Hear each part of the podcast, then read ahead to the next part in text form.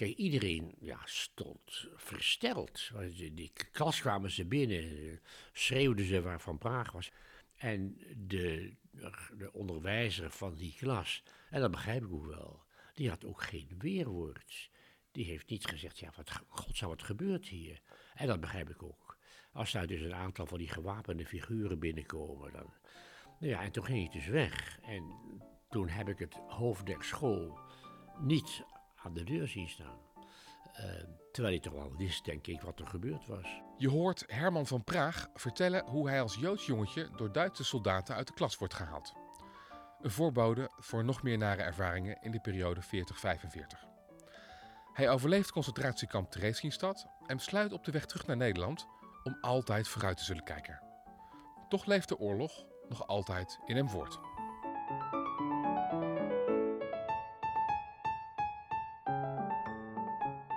Je luistert naar Podcast Ui, de plek waar we schilverschillend leven afbellen en met de snippers van die ui het hele leven op smaak brengen. Mijn naam is Basti Baroncini en in elke aflevering praat ik met iemand die naar de hel ging, maar ook weer terugkwam met prachtige levenslessen. Aan hem of haar stel ik de vraag: welk licht vond jij in het donker?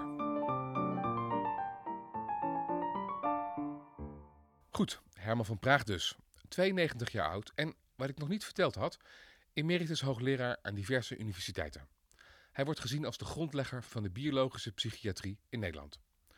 We zitten samen in zijn huiskamer, vol met boeken, als ik hem de vraag stel op welke manier de oorlog ook vandaag nog in hem voortleeft.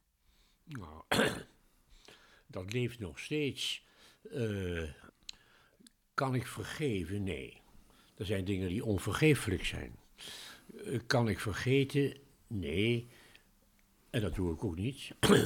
Maar je moet niet bij dat verleden stil blijven staan. Je moet niet de gevangene worden van je verleden. En toen ik dus terugkwam uit de kampen, toen heb ik ook zeer bewust de woorden tegen mezelf gesproken. Voorwaarts ook niet vergessen. Probeer iets van je leven te maken. Maar dat wil niet zeggen dat je het verleden moet vergeten. Maar het verleden moet niet een soort van harnas worden waar je niet meer uit kan. Als u zegt dat vergeven ook moeilijk is, dan zou je kunnen denken misschien dat u verteerd wordt nog door boosheid. Nou, of door... Nee hoor, dat heb ik nooit laten overkomen. Het is... Het waren natuurlijk toch een misdaadregime van de allereerste klas. En... Ik word niet verteerd door wraak of door dit soort haatgevoelens. Ik zijn er wel, maar ik word er niet door verteerd. Ik kan het ook niet helemaal naast me neerleggen, maar het is achter me en ik wil vooruit. Heb ik altijd gehad hoor. Ja. Misschien door de kampen. Dit kan ook een rationele beslissing zijn. Ik wil vooruit. Jawel, daar ligt mijn toekomst. Dan heb ik met u het geluk dat ik ook de psyche mag induiken vandaag. Er bestaat ook nog iets als het onbewuste. Wordt u wel eens nog wakker in uw slaap? Ja. Door angst? Ja. Of dat onbewust is, dat is... Maar even in je slaap, ja. Niet dat ik dus regelmatig angstdromen heb, hoor. Maar ja, het komt wel vaak toch in mijn gedachten op. En niet alleen dan... van, wat mij betreft, maar natuurlijk grote delen van de familie zijn uitgemoord. En godzijdank de twee broers van mijn vader niet. De ene woonde in Brussel en is via dat zogenaamde vrije Frankrijk van Pétain... is hij naar Londen weten te komen en de andere is ondergedoken. En dat waren twee broers van mijn vader en de enige zuster van mijn moeder... is al lang voor de oorlog, begin 30e jaren, naar Israël gegaan... En wat toen de Jewish National Home in Palestine was. En die hebben gelukkig het overleefd, maar voor de rest... Ook grote delen niet dus. Nee, ik herinner me... Mijn moeder komt uit de provincie, zoals dat heet. Die is geboren in Borculo. En dan later is de familie naar Lochem, Arnhem gegaan. Maar daar was het toch een hele familie, ging vaak heen. Is allemaal weg. Nee, dat is een... Maar goed, dat komt me vaak voor de geest. hoe uitermate triest en wat een afschuwelijk einde. Zijn dat dromen met angst, met pijn, met verdriet? Nou, ja, wat moet je daarvan zeggen? Ja, zeker met pijn, angst ook wel eens, het varieert. En ik moet zeggen dat ik, of ik dat allemaal verdring, om over het onderbewuste te spreken, ik herinner me vaak niet meer, helemaal niet, of niet in detail. Ik weet dat ik gedroomd heb. En ik droom veel, ook over andere zaken. Maar de inhoud kan ik me dan niet zo goed meer herinneren. Of ik wil het me niet herinneren. Laten we met uw welnemen de geschiedenis eens induiken. En laten we gewoon eens ergens beginnen. U was 11 jaar toen u voor de eerste keer zo'n gele jodenster opgespeld kreeg. Ja, door uw moeder. Ik was 42, nee, ik was iets ouder, van 29... En goed, de ster was 41 of 42. 41, dacht ik. Ik was zo'n 12 jaar. 12, oké. Okay. Ja. Door uw moeder, denk ik. Die naaide dat op, kan ik me zo voorstellen. Ja. Dan gaat u voor de eerste keer de deur uit. Hoe is dat? Nou, dat klinkt nou een beetje heroïsch, maar zo is het toch wel. Ik heb me daar nooit voor geschaamd, integendeel. Ik hou van het Jodendom. Ik hou van de Joodse levensleer, ik hou van de Torah. En u wist wel wat de bedoeling was van die jodenster. Ja, nou, ik vond het als een, nou, dat is een beetje overdreven hoor. Een beetje overdreven, maar toch als een soort van ereteken. En nee, ik heb me daar nooit voor geschaamd. Ik was ook dus, ik kom uit een zeer zionistische familie. Ik ben dus ook lid geweest, toen nog kon en mocht, van Habonim. Dat was dus de zionistische, socialistische jeugdbeweging.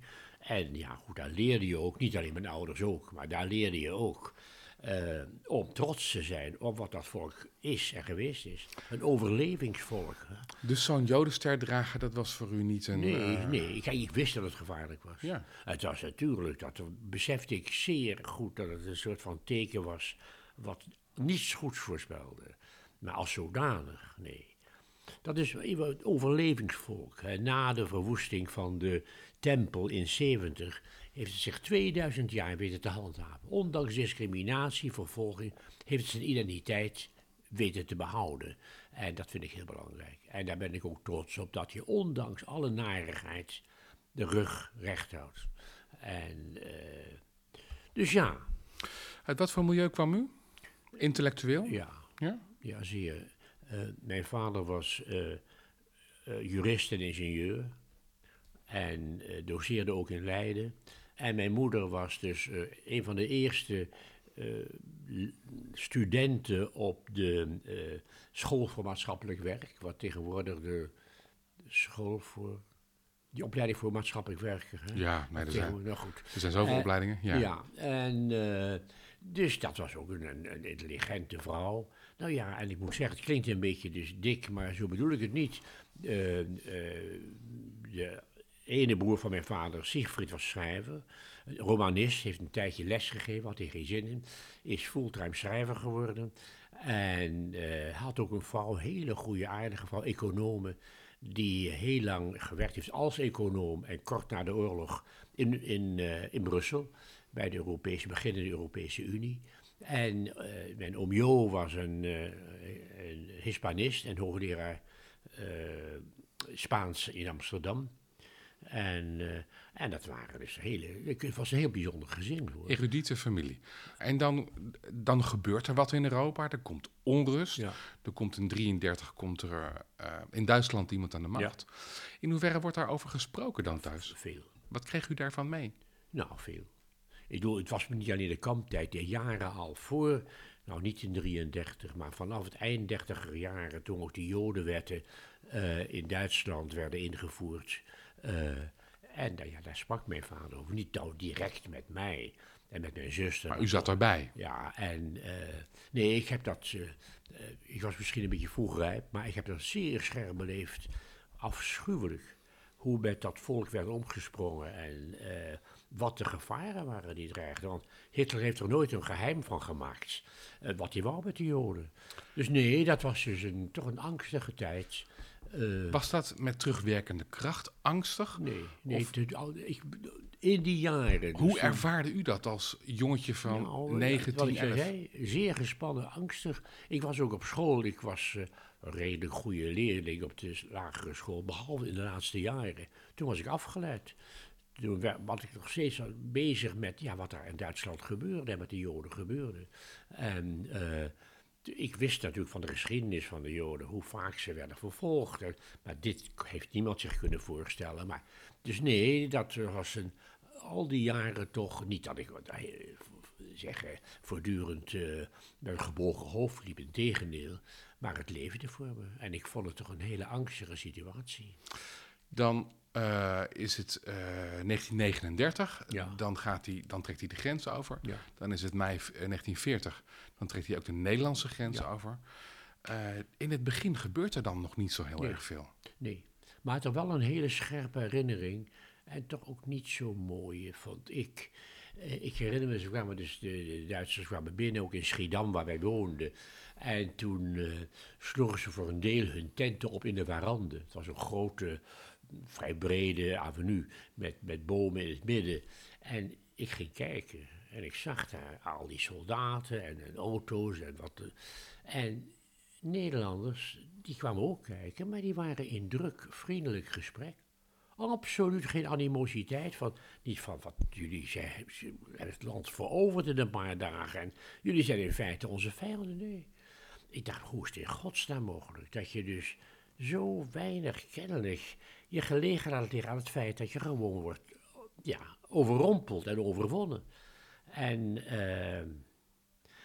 als ik even door mag gaan, het is natuurlijk toch een toch wel doorgaande lijn geweest. In grote lijnen heeft de bevolking zich toch niet achter de Joden gesteld. En integendeel, u weet, de overheden hebben meegewerkt. De spoorwegen, het ministerie van Binnenlandse Zaken enzovoort. En het is gebleven bij één staking, de februari-staking, en dat was moedig. Maar dat is bij gebleven. En aan de andere kant, er zijn natuurlijk gelukkig ook aardig wat mensen geweest die onderduikers hebben opgenomen. En dat was eigenlijk belangrijk, maar de grote meerderheid van het volk heeft toch weggekeken. En als we kijken naar de maatregelen die genomen werden op dat moment, hè, want dat ging stapsgewijs. Ja, Joden mochten parken niet meer in en niet meer naar school. Wat was nou de maatregel waarvan u dacht, is het echt goed mis? Nou ja, kijk, onder andere dus dat Joden geen ambtenaar mochten zijn en ontslagen moesten worden. Dus mijn vader werd ontslagen. Dat was natuurlijk toch een traumatische ervaring. Nog traumatischer, ik ben dus, dat was dus in 1941, weggehaald van de school, van de lagere school, door de groene politie, plotseling. Nou, laten we daar wat dieper op ingaan, want dat kan bijna niet anders dan een traumatische ervaring zijn. Natuurlijk. School is een veilige plek. Ja. Althans, dat zou dat moeten zijn. Wel, ja. Dan komt de hoofdonderwijzer binnen, kan ik me zo voorstellen? Oh. Samen met groene uniformen. Hoe werkt zoiets? Ja, hoe gaat dat? Er kwam geen hoofdonderwijzer binnen. Kijk, iedereen stond versteld. Die klas kwamen ze binnen, schreeuwden ze waar Van Praag was. En de onderwijzer van die klas, en dat begrijp ik ook wel, die had ook geen weerwoord. Die heeft niet gezegd, wat gebeurt hier? En dat begrijp ik ook. Als daar dus een aantal van die gewapende figuren binnenkomen, dan... en toen ging ik dus weg. En toen heb ik het hoofd der school niet aan de deur zien staan. Terwijl ik toch wel wist, denk ik, wat er gebeurd was. Toen naar huis en toen voor ons begonnen, onze familie, hè, hoe het nou precies gekomen is, of iemand ons verraden had. Mijn vader bleek valse persoonsbewijzen te hebben. Voor een onderduik, denk ik. En die heeft die toen die Duitsers aan de deur kwamen. Waarom, weet ik dus niet, wat er nog aan de hand was. Maar toen heeft hij als een haas van een kolenkachel die persoonsbewijzen in de kachel gegooid. En dat zagen ze. En ze hebben stukken eruit gehaald. En ze zagen dus dat het valse persoonsbewijzen waren. En toen zijn wij dus direct, mijn moeder, mijn zuster en ik, naar het zogenaamde ghetto in Amsterdam gebracht.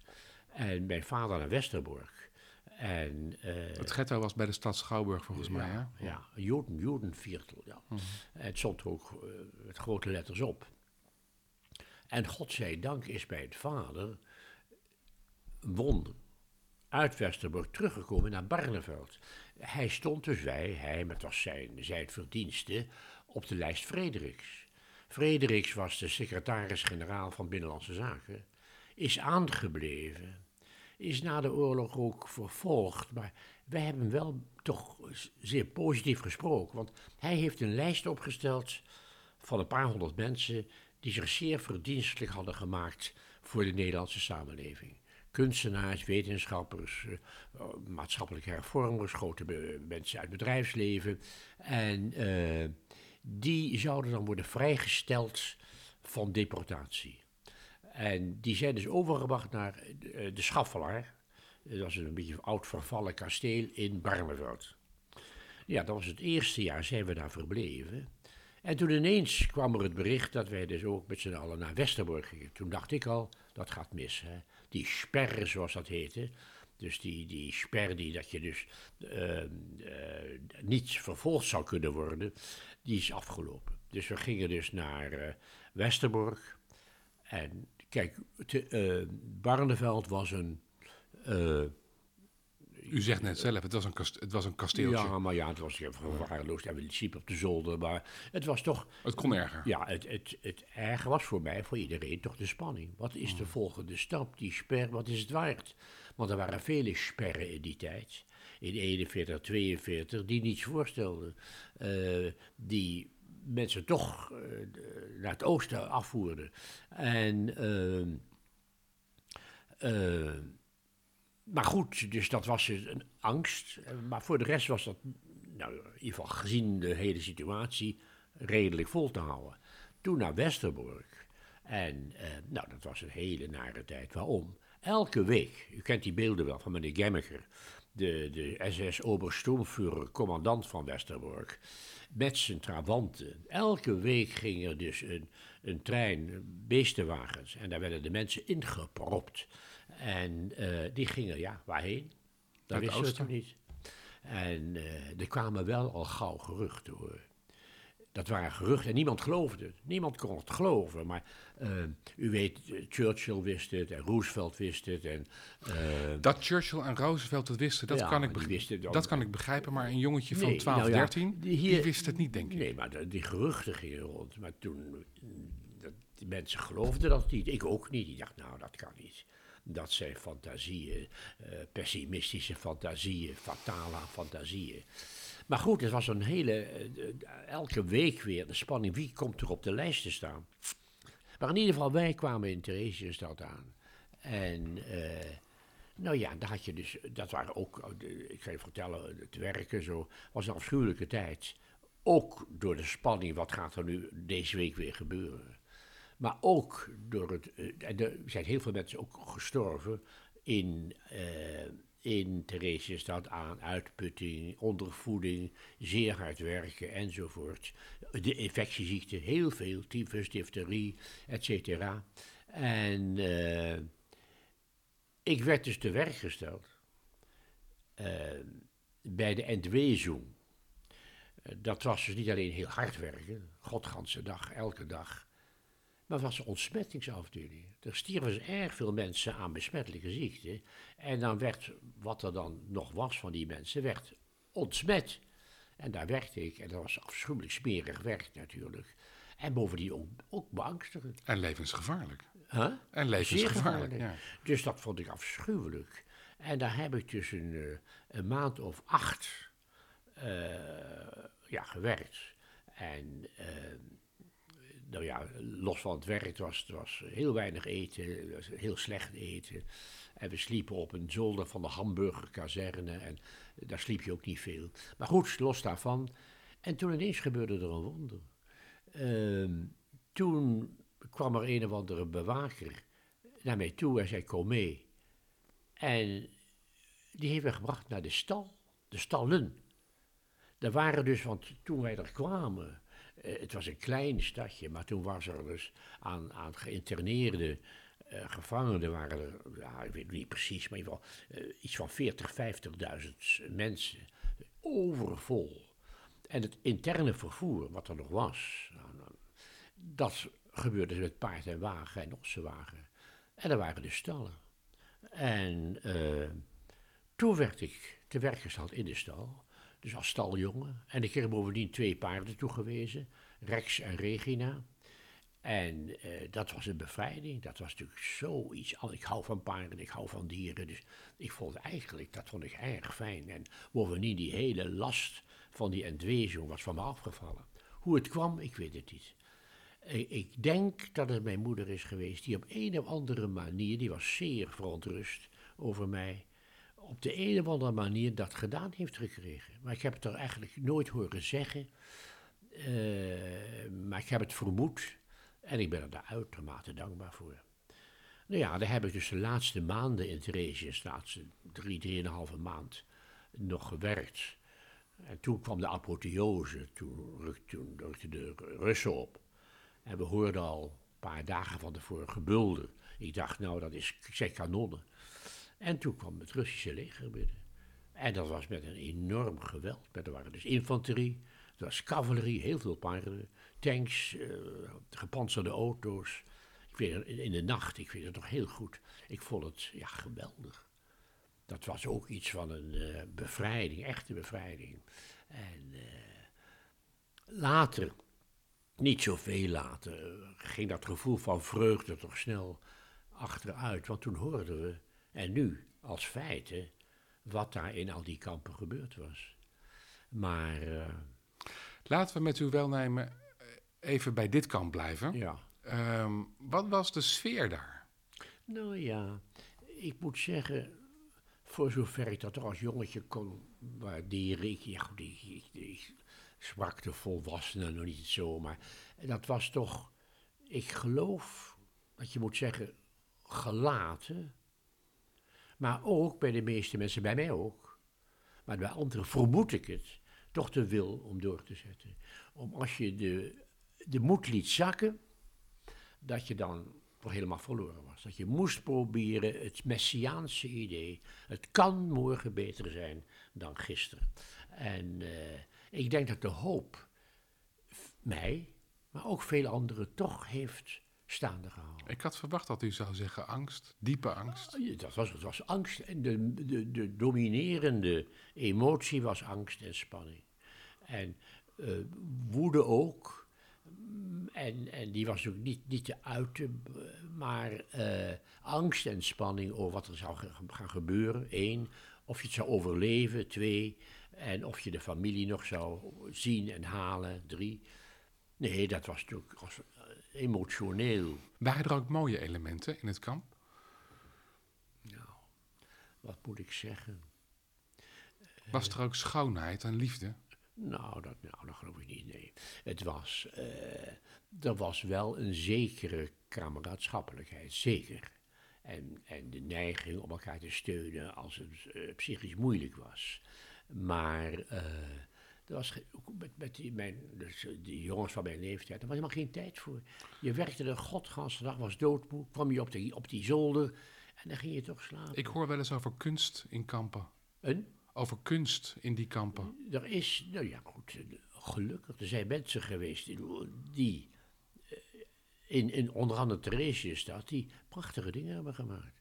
Maar als je kon, als je een tekenaar was, een schilder was, een aquarist, dan kon je dat toch ook, als je een papier had of iets om op te zetten, dan kon je dat weergeven.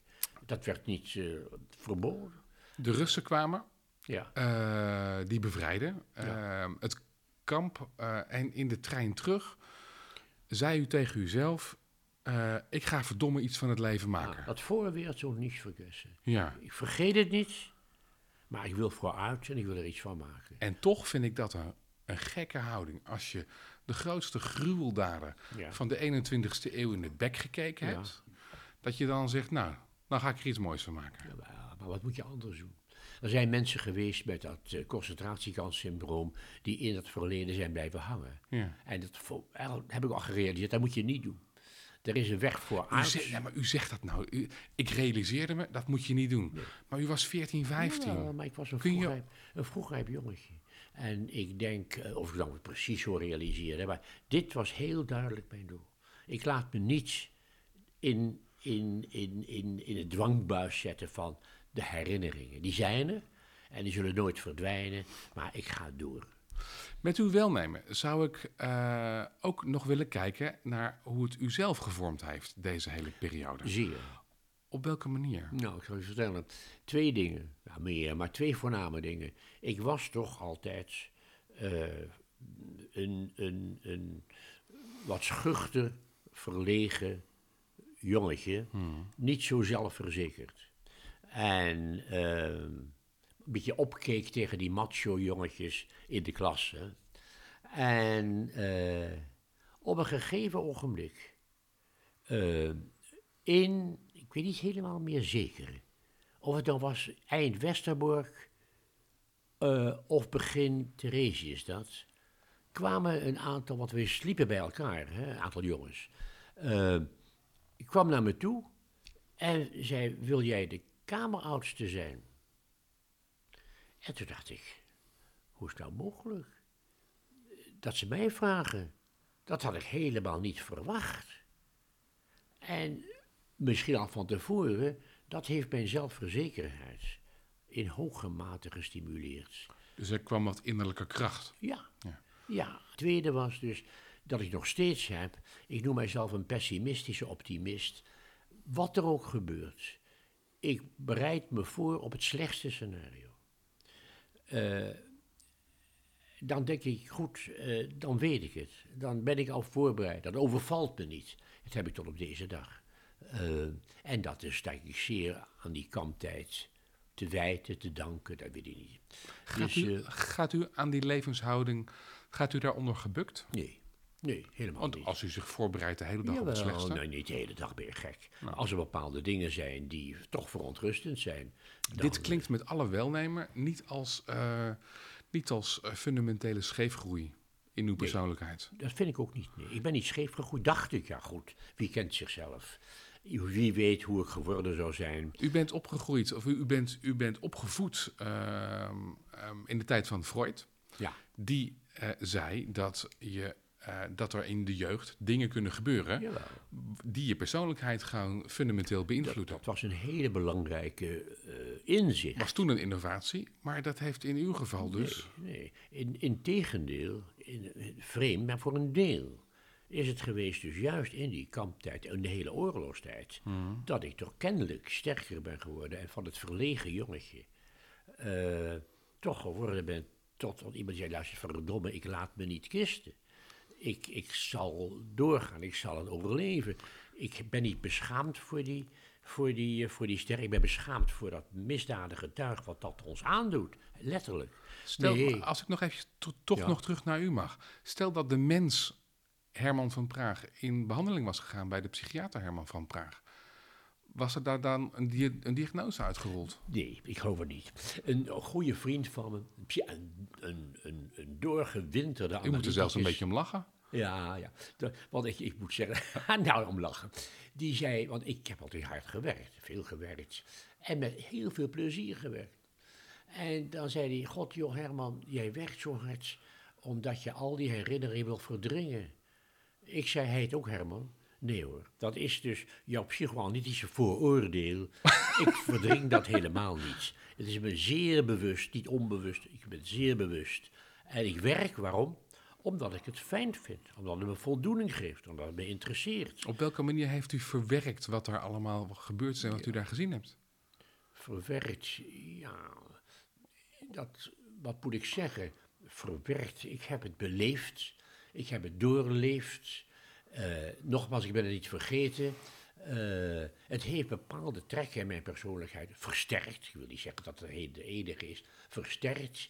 En het heeft paradoxaal, als het klinkt, mijn leven of mijn persoonlijkheid versterkt, niet verzwakt. Ik heb nooit het gevoel gehad dat ik daardoor werd ondermijnd of in mijn ontwikkeling werd geschaad.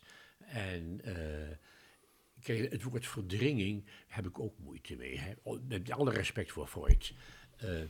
Ik heb heel veel patiënten gezien. Echt verdringing. Dat het helemaal weg is, dat is toch zelden. Is iets anders.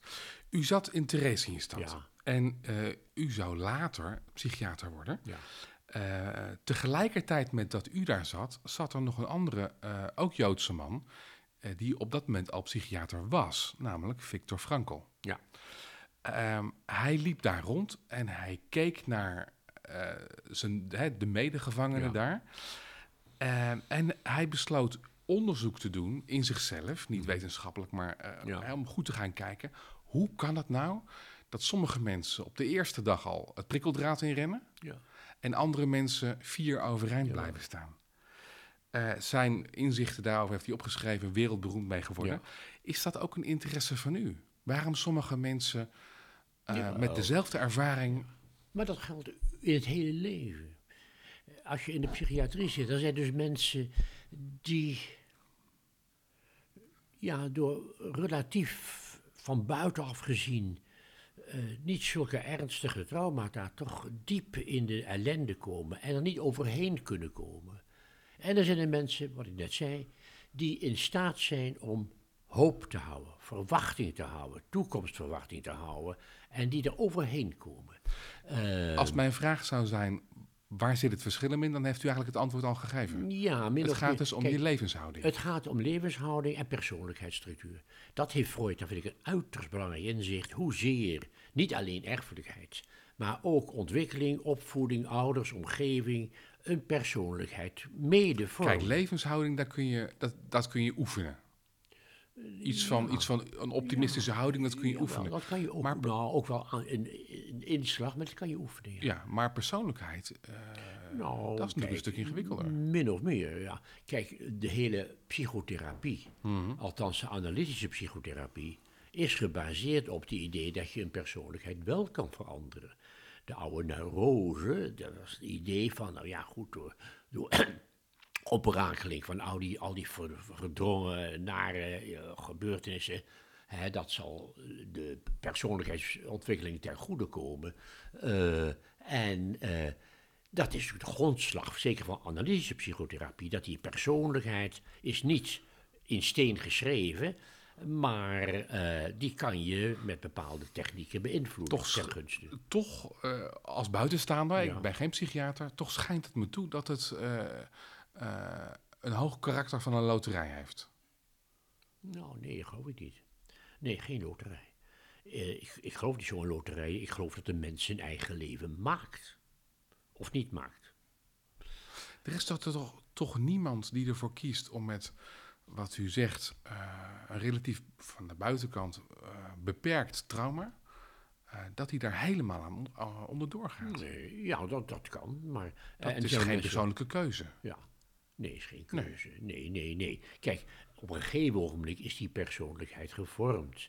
En kan je er niet zoveel meer aan veranderen, maar toch wel. U weet, er zijn hele instituten geweest. Tot welke leeftijd kan dat? Huh? Ik vraag het voor een vriend, tot welke leeftijd kan dat? Nou, dat kan eigenlijk in principe, hoe jonger, hoe beter. Maar u weet dus onder andere Bastiaans en een aantal mensen. Dasberg, mijn oude vriend die naar Israël is gegaan, die hebben zich bezig gehouden met de ontwikkeling van de psychotherapeutische methoden voor de kampoverlevenden die het niet haalden. In Israël zijn natuurlijk verschrikkelijk veel mensen die toch nog zeer lijden onder dat, nu steeds minder, maar goed, onder dat concentratiekampsyndroom.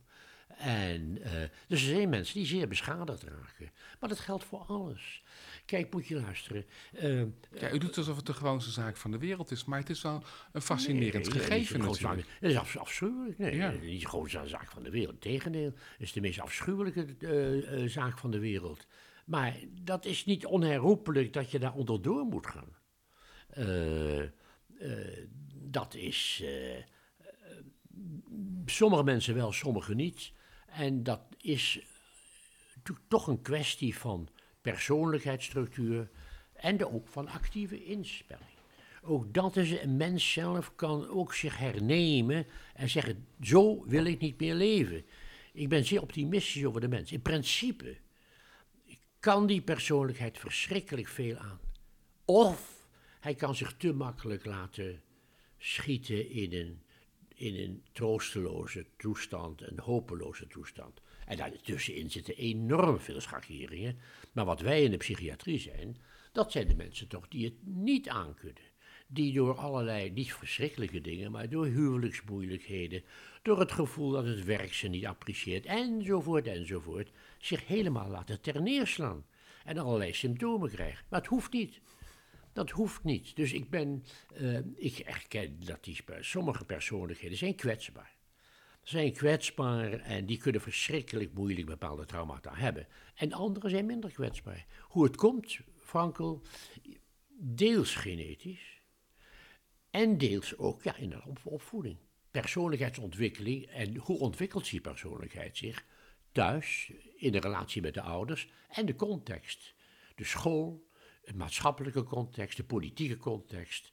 Allemaal factoren die buitengewoon belangrijk zijn. En daarvan op invloed zijn. Ja. Ik zou met u een vakgebied willen verkennen wat misschien traditioneel niet helemaal bij de psychiatrie thuis hoort. Maar gezien uw achtergrond zou ik het toch willen proberen. Goed en kwaad. En dan met name ook het kwaad. Adolf Hitler, was dat een slecht mens? Ik geloof in een absolute slechtheid. Ik geloof in het kwaad. Ik geloof in het Satan. Maar niet in de Satan ergens hier voor de deur. In jezelf. Ik geloof dat er in die... In hem of in ons allemaal? Nee, ons allemaal. Allemaal.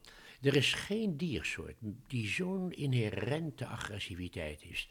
Bij Canvas, gisteravond waren we een aantal uitzendingen over de afschuwelijke narigheden direct na de Tweede Wereldoorlog. Onder andere in Vietnam en in Korea. Kijk, een leeuw kan een antiloop verscheuren, maar dat is voor voedsel. Ja, maar in dit geval, maar dit is gewoon, als je ziet, industrieel, als mens. En hoe de mensen zat in de oorlog, hoe daar in die jungle, hoe ze met elkaar omgingen, hoe ze, afschuwelijk, hoe ze elkaar verminkten. En, die Satan die in ons zit, wat is dat? Ja, dat weet ik ook niet. Heb ik altijd afgevraagd. Waarom is het zo? Kijk, een vos die in een kippenren komt, die bijt ook veel kippen door, meer dan zijn voedsel nodig is. Maar hoe dat komt bij die mens, dat zich zo... Ik dacht, ik ga bij professor van Praag op bezoek en dan om deze vraag te... Nee. Ik denk dat het toch evolutionair bepaald is. Wat is de zaak? Evolutionair, ja. Dat is om zich te handhaven te midden van soortgenoten die eenzelfde soort van expansiedrift, agressie hadden, dat ze zich wel moesten wapenen en een soort vanzelfde houding hebben ontwikkeld om zich te handhaven. Maar ik vind het een vraag die me altijd heeft bezighouden. Ik weet het niet. Waar zit de Satan in uzelf? Nou, moet je luisteren. De kunst van het mens zijn is om die Satan in bedwang te houden. En daar kunnen de ouders, de opvoeding, uitermate veel aan doen. En de omgeving weer. En de context, als je dus in een land geboren bent met een dictatuur, een suppressieve dictatuur, zal het moeilijker zijn. Maar ik geloof dat dat de kunst is van de opvoeding. En van de context. Dat je dus die agressieve impulsen... Kijk naar kleuters. Dat zijn geen lievertjes. Maar ik wil niet... Nee, luister even. Ja? Dat zijn geen lievertjes. Nee. Die proberen elkaar het speelgoed af te nemen. Ja. Die beginnen al met te zeggen, luister, het is van mij. Maar ik wil niet naar kleuters kijken, ik wil naar u kijken. Ja. Wat is de Satan in uzelf? Is dat ook agressie of jaloezie? Ja, ik ken de agressie, maar ik geloof... Ik vlei mezelf met het idee dat ik dus dat vrij aardig onder controle heb. Ik geloof dat ik nooit van zijn leven zou kunnen doen wat er gebeurde is in de kampen. En ook in oorlogen, wat je dan weer zo ziet. En in de Tweede en in de Eerste. Dat geloof ik niet. Dat hoop ik. Godzijdank heb ik dat niet meegemaakt. Maar dat hoop ik. Wat ik zo opvallend vind, ook in deze interviewreeks, is dat heel veel mensen zich heel goed kunnen zien als slachtoffer. Ja. Van de omstandigheden, van degene, van gebeurtenissen, wat dan ook. Maar dat heel weinig mensen kunnen zeggen... Helaas. Ik was een dader. Ik heb ook slechte dingen gedaan. Ik heb grenzen overtreden, et cetera. Nee, moet je luisteren. Het is natuurlijk al te gemakkelijk om te zeggen... Niet ik, ik ben de slachtoffer. Niet ik ben medeschuldig. Maar mijn familie, de politiek, de omgeving, God. Nee, Jij bent verantwoordelijk. Kent u zelf ook daderschap? Daderschap? Ja. In de zin van? Dat u een mens onrecht heeft aangedaan? Of dat u... Kijk, dat geloof ik niet. Dat satantje in uzelf? Jawel, maar dat heb ik... Ja, maar ik dacht dat ik dat aardig onder controle had. En dat het toch wel altijd mijn intentie is geweest. En als psychiater en als huisvader en überhaupt als vriend. Om de mensen geen kwaad te doen. Integendeel, om toch te proberen op zijn minst ze aan te horen, te luisteren, om ze te begrijpen. Ik ben een groot voorstander of liefhebber van de dialectiek. Ik ben een tegenstander van de dogmatiek. In de religie, sociaal, wat dan ook. Mensen die het zeker weten. Mensen die denken, je moet zo denken als ik denk. Ik heb altijd geprobeerd dat te vermijden, te luisteren en te proberen te begrijpen wat die ander nou eigenlijk wou. Ook al begreep ik het eerst niet. Ik dacht dat ik dat aardig... Maar nog wat ik zei, ik weet het niet. Als u aan de andere kant van de grens van Lobith geboren was, had u dan eventueel ook nare dingen kunnen doen? Nou, dat weet ik niet. In principe, in het algemeen gesproken, ja, je bent een mens. En die mens kent hele agressieve dingen. Nog veel sterker als hij in gevaar is. Of lijkt te zijn. Maar... Hebben we een vrije wil überhaupt? Ja, of zit ook dat mijn collega's die dan beweren dat het niet zo is, dat vind ik slecht onderbouwd onderzoek. Jawel, gelukkig wel. U zegt, ik kom naar Van Praag. U had ook kunnen zeggen, ik ga naar Menno Oosthof. U beslist dat. U beslist wat u doet en niet doet. Ja, er zijn allerlei factoren die dat mede beïnvloeden. Uw beroep, wat u wil, et cetera. Natuurlijk. Betekent dus ook dat we ten volle aansprakelijk zijn voor alles wat we doen? Dat vind ik voor een groot deel wel, ja. Er zijn natuurlijk situaties, ook in de forensische psychiatrie mensen, onder uitermate slechte omstandigheden, armoede, narigheid. Heb ik in New York veel meegemaakt, in de Bronx. Waarvan je moet zeggen, er zijn zeer verzachtende omstandigheden. Hannah Arendt schreef na de oorlog over dat het kwaad ook in hele kleine dingen zit, in structuren. Ik vind het volkomen, bij Arendt, groot filosoof, oneens. Het was niet gewoon, dit soort agressie. Meneer Eichmann kwam kijken naar de gaskamers om te zien hoe het ging. Nee. Daar zat een satanische, sadistische kant aan. Voor een aantal mensen was dat zo. Ja. Maar er waren ook een heleboel mensen die alleen maar formulieren invulden. Ja, nou, dat vind ik heel erg. U vult ook geen formulieren in, hoop ik, op welk moment dan ook, waarin u de mensen de dood injaagt. Nee, dat vind ik misschien niet zo erg, ook erg. Dat vind ik ook misdaden. Dat je bewust iets doet, iets schrijft, wat dan ook, wat de ander niet alleen kwaad doet, wat hem zijn leven kan kosten, dat vind ik misdadig.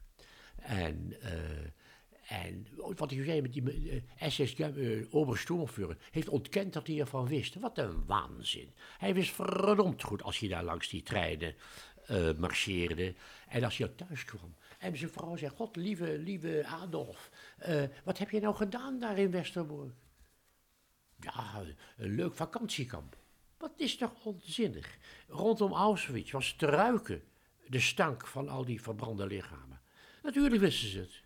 En nee, dat vind ik het meewerken aan dit is een levensgrote misdaad. Dat vind ik ook een misdaad. En wat dus... Hannah Arendt, die dacht, een Jodin, maar ze zat toch lekker in New York, hè? Die heeft niet meegemaakt. En dat heb ik altijd gemerkt. Die heeft het niet meegemaakt, niet geproefd, niet gevoeld wat er nou precies omging. En ook niet wat die volgelingen van Hitler dus, misschien niet allemaal. U bent ook een religieus man. Ja. U bent vol overgave. Onderdeel van het Jodendom. Ja, maar ik heb ook veel over geschreven, een bepaald... Kijk, voor mij is religie, Gods idee is een idee. Wat in jou leeft, of in mij leeft, of een ander leeft. Een zuiver subjectieve ervaring. Praat u met God? In de kampen zeker. Maar dat is er is dus ook weer In de kampen zeker? Is het daarna opgehouden? Nou, nee. Wel, nee, eigenlijk niet. Praat in bepaalde opzichten, dan, ik kan je zeggen, bij wijze van spreken, en ben ik niet alleen hoor, veel mensen, God geven. Dus ook toch, het is niet alleen maar een slogan, het is natuurlijk toch een gevoel in de mens, vele mensen, dat er iets is, een intentionele kracht, iets van een dirigerende, richtinggevende kracht met, en dat vind ik zo belangrijk, met morele kwaliteiten. Ik zie dat die eeuwige als het toppunt, het hoogtepunt van moraliteit. En daarmee dus een voorbeeld voor de mens. Die eeuwige met het toppunt van moraliteit. Waar was die in Theresienstadt? Dat is de vraag, maar dat is mijn antwoord. Theresienstadt, Auschwitz, wat dan ook. Dat doet de mens, niet God. Ik heb wel eens geschreven dat God gehuild heeft. Dat doet de mens, dat is die Satan in hemzelf. Door dat alles wat daar gebeurd is, hebben toch heel veel mensen afscheid genomen van God. Ja. Of Yahweh of Allah. Ja, dat vind ik jammer in die zin. Kijk, die subjectieve ervaring. Niets is dat te objectiveren. Je mag niet zeggen, je moet het ook geloven. Dat is mijn idee. En daar heb ik dus troost aan, daar kan ik hoop uitputten enzovoort. En dat moet je niet opgeven.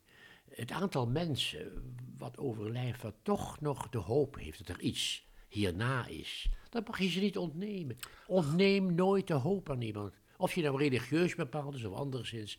Laat hem hopen, laat hem verwachten. En, gelooft u ondanks of dankzij de Holocaust? Ik geloof dat dat überhaupt geldt. Mens heeft behoefte aan verwachting, aan hoop. Als het leven hopeloos is, dan heeft het dan voor zin om door te gaan. Het doorgaan, ook onder slechte omstandigheden, dat berust op verwachting. Of hoop dat het toch eens beter zal kunnen zijn. En dat vind ik ook de kracht van die Messiaanse gedachte. Hè? Ik geloof niet in een of andere meneer die naar beneden komt. Maar wel in de instelling van de mens, als het goed is, dat gun ik hem graag, dat hij de hoop houdt en de verwachting houdt dat het beter kan worden. U heeft het over God als een soort aanstuurder, als een richtinggever. Ja. Welke pijl heeft hij met u afgeschoten? Dat weet ik. Ik noem dat die persoonlijk. Hè. En maar als we het wel eens zo persoonlijk maken, wat heeft hij met u willen creëren? Ik zie het ook niet als een persoon. Ik zie het als een soort van ervarend. Niemand weet het. Ervaren als mijn persoonlijke ervaring. Ja, als een soort van dirigerende kracht. En ik vind ook die want dat maar is ik wil hem graag koppelen aan u. Wat heeft die ervarende kracht of die sturende kracht?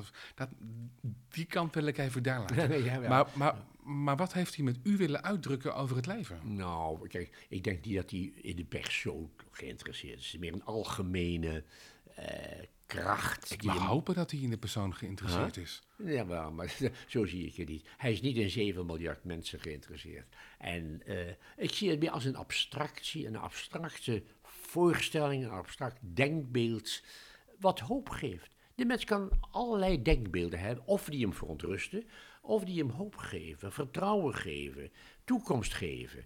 En dat vind ik dat godsidee. En dan vind ik, want dat komt er heel sterk naar voren in Torah, in de Hebreeuwse Bijbel, die God is een morele God. Ik vind hem als een soort van toetssteen. Je kan er nooit aan voldoen, aan die morele volmaaktheid. Maar het kan wel een toetssteen zijn, waarin je kan zeggen, luister eens, ik had het toch eigenlijk anders moeten doen, hè? Dat ging toch niet helemaal goed.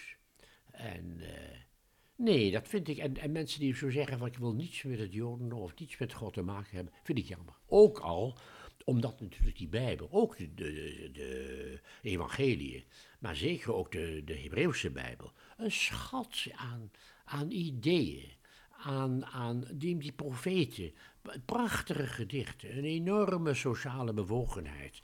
Een boek als Job, buitengewoon belangrijk. Hè? Wat die God, die dan zo rechtvaardig is, waar zie ik dat in?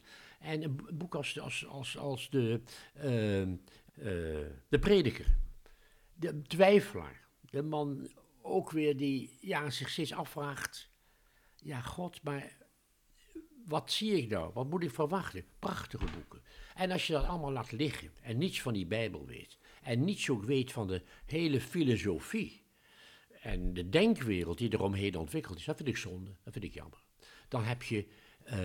dan zeg ik ook, als in lezingen... als je iemand nou tegen jou zegt... ik heb absoluut geen belangstelling voor literatuur. Schilderkunst interesseert me geen bal. Architectuur interesseert me geen bal. Toneel, muziek, ach, ben je gek. Voetballen. Dan denk je, man, je mist iets. Je mist een dimensie van het leven die verrijkt.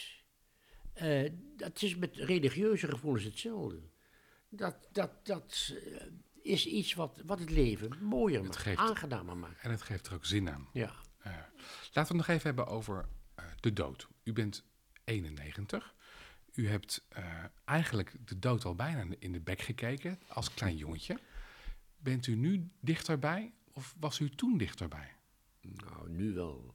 En, u bent ruim over de helft. Jawel, nou ja, kijk, letterlijk toen.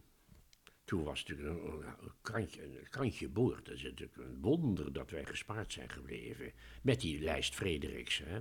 En dat is ook na de oorlog door een aantal mensen, volwassenen ook, hebben verdedigd. Zegt, deze man heeft toch ons leven gered. En dus in die zin. Maar nu natuurlijk, als je die leeftijd hebt, dan in de ogen kijken. Een vriend van me vroeg laatst... ben je bang voor de dood? Ik zei, nou ja, ik zie er niet naar uit. Ben ik bang? Nee, alleen ik vind het tragisch dat ineens dat doek valt. En alles weg is. Die ervaringen, de belevingen, de omgeving, je gezin, je kinderen enzovoort. Is alles weg of opent er ook een nieuw doek? Een nieuw doek. Nou, dat geloof ik nog niet. Kijk, ook weer de hoop. Maar dat geloof ik niet. Daar ben ik toch te veel ook een rationalist voor om te zeggen... ja, luister eens, dat is toch in hoge mate onwaarschijnlijk. Als het eindigt, dan eindigt het. Dat dacht ik wel. Kijk, er zijn natuurlijk herinneringen, maar die vervagen ook. Bij je collega, bij de familie, bij je gezin... dat blijft enige tijd bestaan. En dan, we hebben geen herinneringen meer aan onze bedovergrootvader. Dat moet je realiseren. En dan moet je ook als bioloog denken, als rationalist. Dat kan ook niet anders. Als u daar nou zo op terugkijkt, op die afgelopen 91 jaar... en u probeert dat ook wat in een groter perspectief te plaatsen. Wat is dan de zin van het leven? Nou, dat bepaalt iedereen zelf. Nogmaals, je maakt je eigen leven. Dat wordt niet aangedragen op een presenteerband. De zin van het leven, die maak je er zelf van. Bij mij...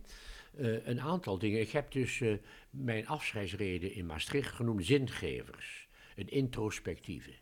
En ik heb dus 3 genoemd. Het jodendom, het gezin en het werk. En dat vind ik ook. Dus het leven heeft mij zin gegeven. Ik heb een hele fijne vrouw. Ik heb hele fijne kinderen, kleinkinderen. Vind ik prachtig. Het werk heb ik met heel veel plezier gedaan. En het gevoel gehad, dat is niet onbelangrijk. En het jodendom, dat is, heb ik al gezegd... een inspirerende kracht. En het is... nu niet, want ik ben ook veel te moe daarvoor. Bovendien was er dus die corona. Wij gingen regelmatig ook naar de synagoge. En daar zat ik dus graag bij de heilige ark, de Aron Hakodes. Waar dus die 5 rollen, die 5 boeken in staan. En er wordt elke week dus een stukje uit gelezen. En de hele Torah in 1 jaar. En daar zit ik graag, want dan denk ik, God... En die worden dan onder gezang eruit gehaald. Dat is dat boek, die geschriften, waaromheen zich dat Joodse volk heeft geconstitueerd. Dat is een wonder. Er is geen enkel ander volk, die niet door een taal of geografie, maar die door een geschrift bij elkaar zijn gekomen en gebleven. Die Torah is ook in de jaren na de verwoesting van de tempel, dat is een spil geweest waarom dat jodendom bleef draaien. Daar klampte men zich aan vast. Dat is die eindeloze studie van de Torah. Want in de Torah sprak God. Dus als je met God in aanraking wou komen, moest je die Bijbel bestuderen. En dat vind ik altijd nog prachtig. Het idee dat je lang bij een geschrift, als het ware, je identiteit haalt. En behoudt. Ja, dat vind ik heel bijzonder. Dus ja, in de zin vind ik dat toch een deel van een volk wat ik dus zeer hoog acht. Het werk waarvan ik denk, nou ja goed, dat is toch niet zonder belang geweest. En het gezin, uitermate belangrijk. Ik heb die mevrouw, dat weet ze, dat is een lot uit de loterij geweest. en de kinderen ook, we hebben heerlijke kinderen. Dus nee, wat dat betreft ben ik tevreden. Herman van Praag, hartelijk dank. Dank u wel. Oké.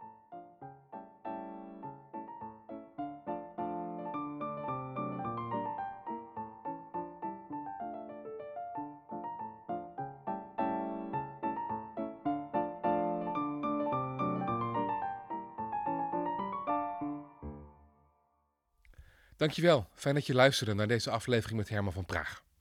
Als je het verhaal mooi vond, stuur hem dan vooral door naar familie en vrienden die hem ook mooi zouden kunnen vinden. Mag ik je trouwens nog ergens om vragen? Zou je, even afhankelijk van de app waarin je dit luistert, misschien wat sterren of een recensie willen geven? Op die manier worden we in de algoritmes beter vindbaar voor andere luisteraars. Laura Lava schrijft bijvoorbeeld: levenslessen, wijsheden en kwetsbaarheid. Mooie podcast. Hopelijk komen er nog veel meer afleveringen. Kijk, daar worden we blij van. Dankjewel, Laura Lava. In de aflevering van volgende week hoor je trouwens ook een heel bijzonder verhaal, namelijk van Fong Mo. En dan wordt iets wat een abstract gegeven is, krijgt opeens zoveel meer kleur en zoveel meer beeld, dat je denkt, ik heb daar als 2-jarige waarschijnlijk door de honger al om een koekje gevochten met een ander kindje op een boot. En die kwam wel binnen. Fong kwam door de oorlog vanuit Vietnam naar Nederland, maar zoals ze zelf zegt, een deel van haar ziel bleef achter op de rijstvelden. Dat volgende week dus, voor nu alvast een heel fijn weekend. Tot gauw!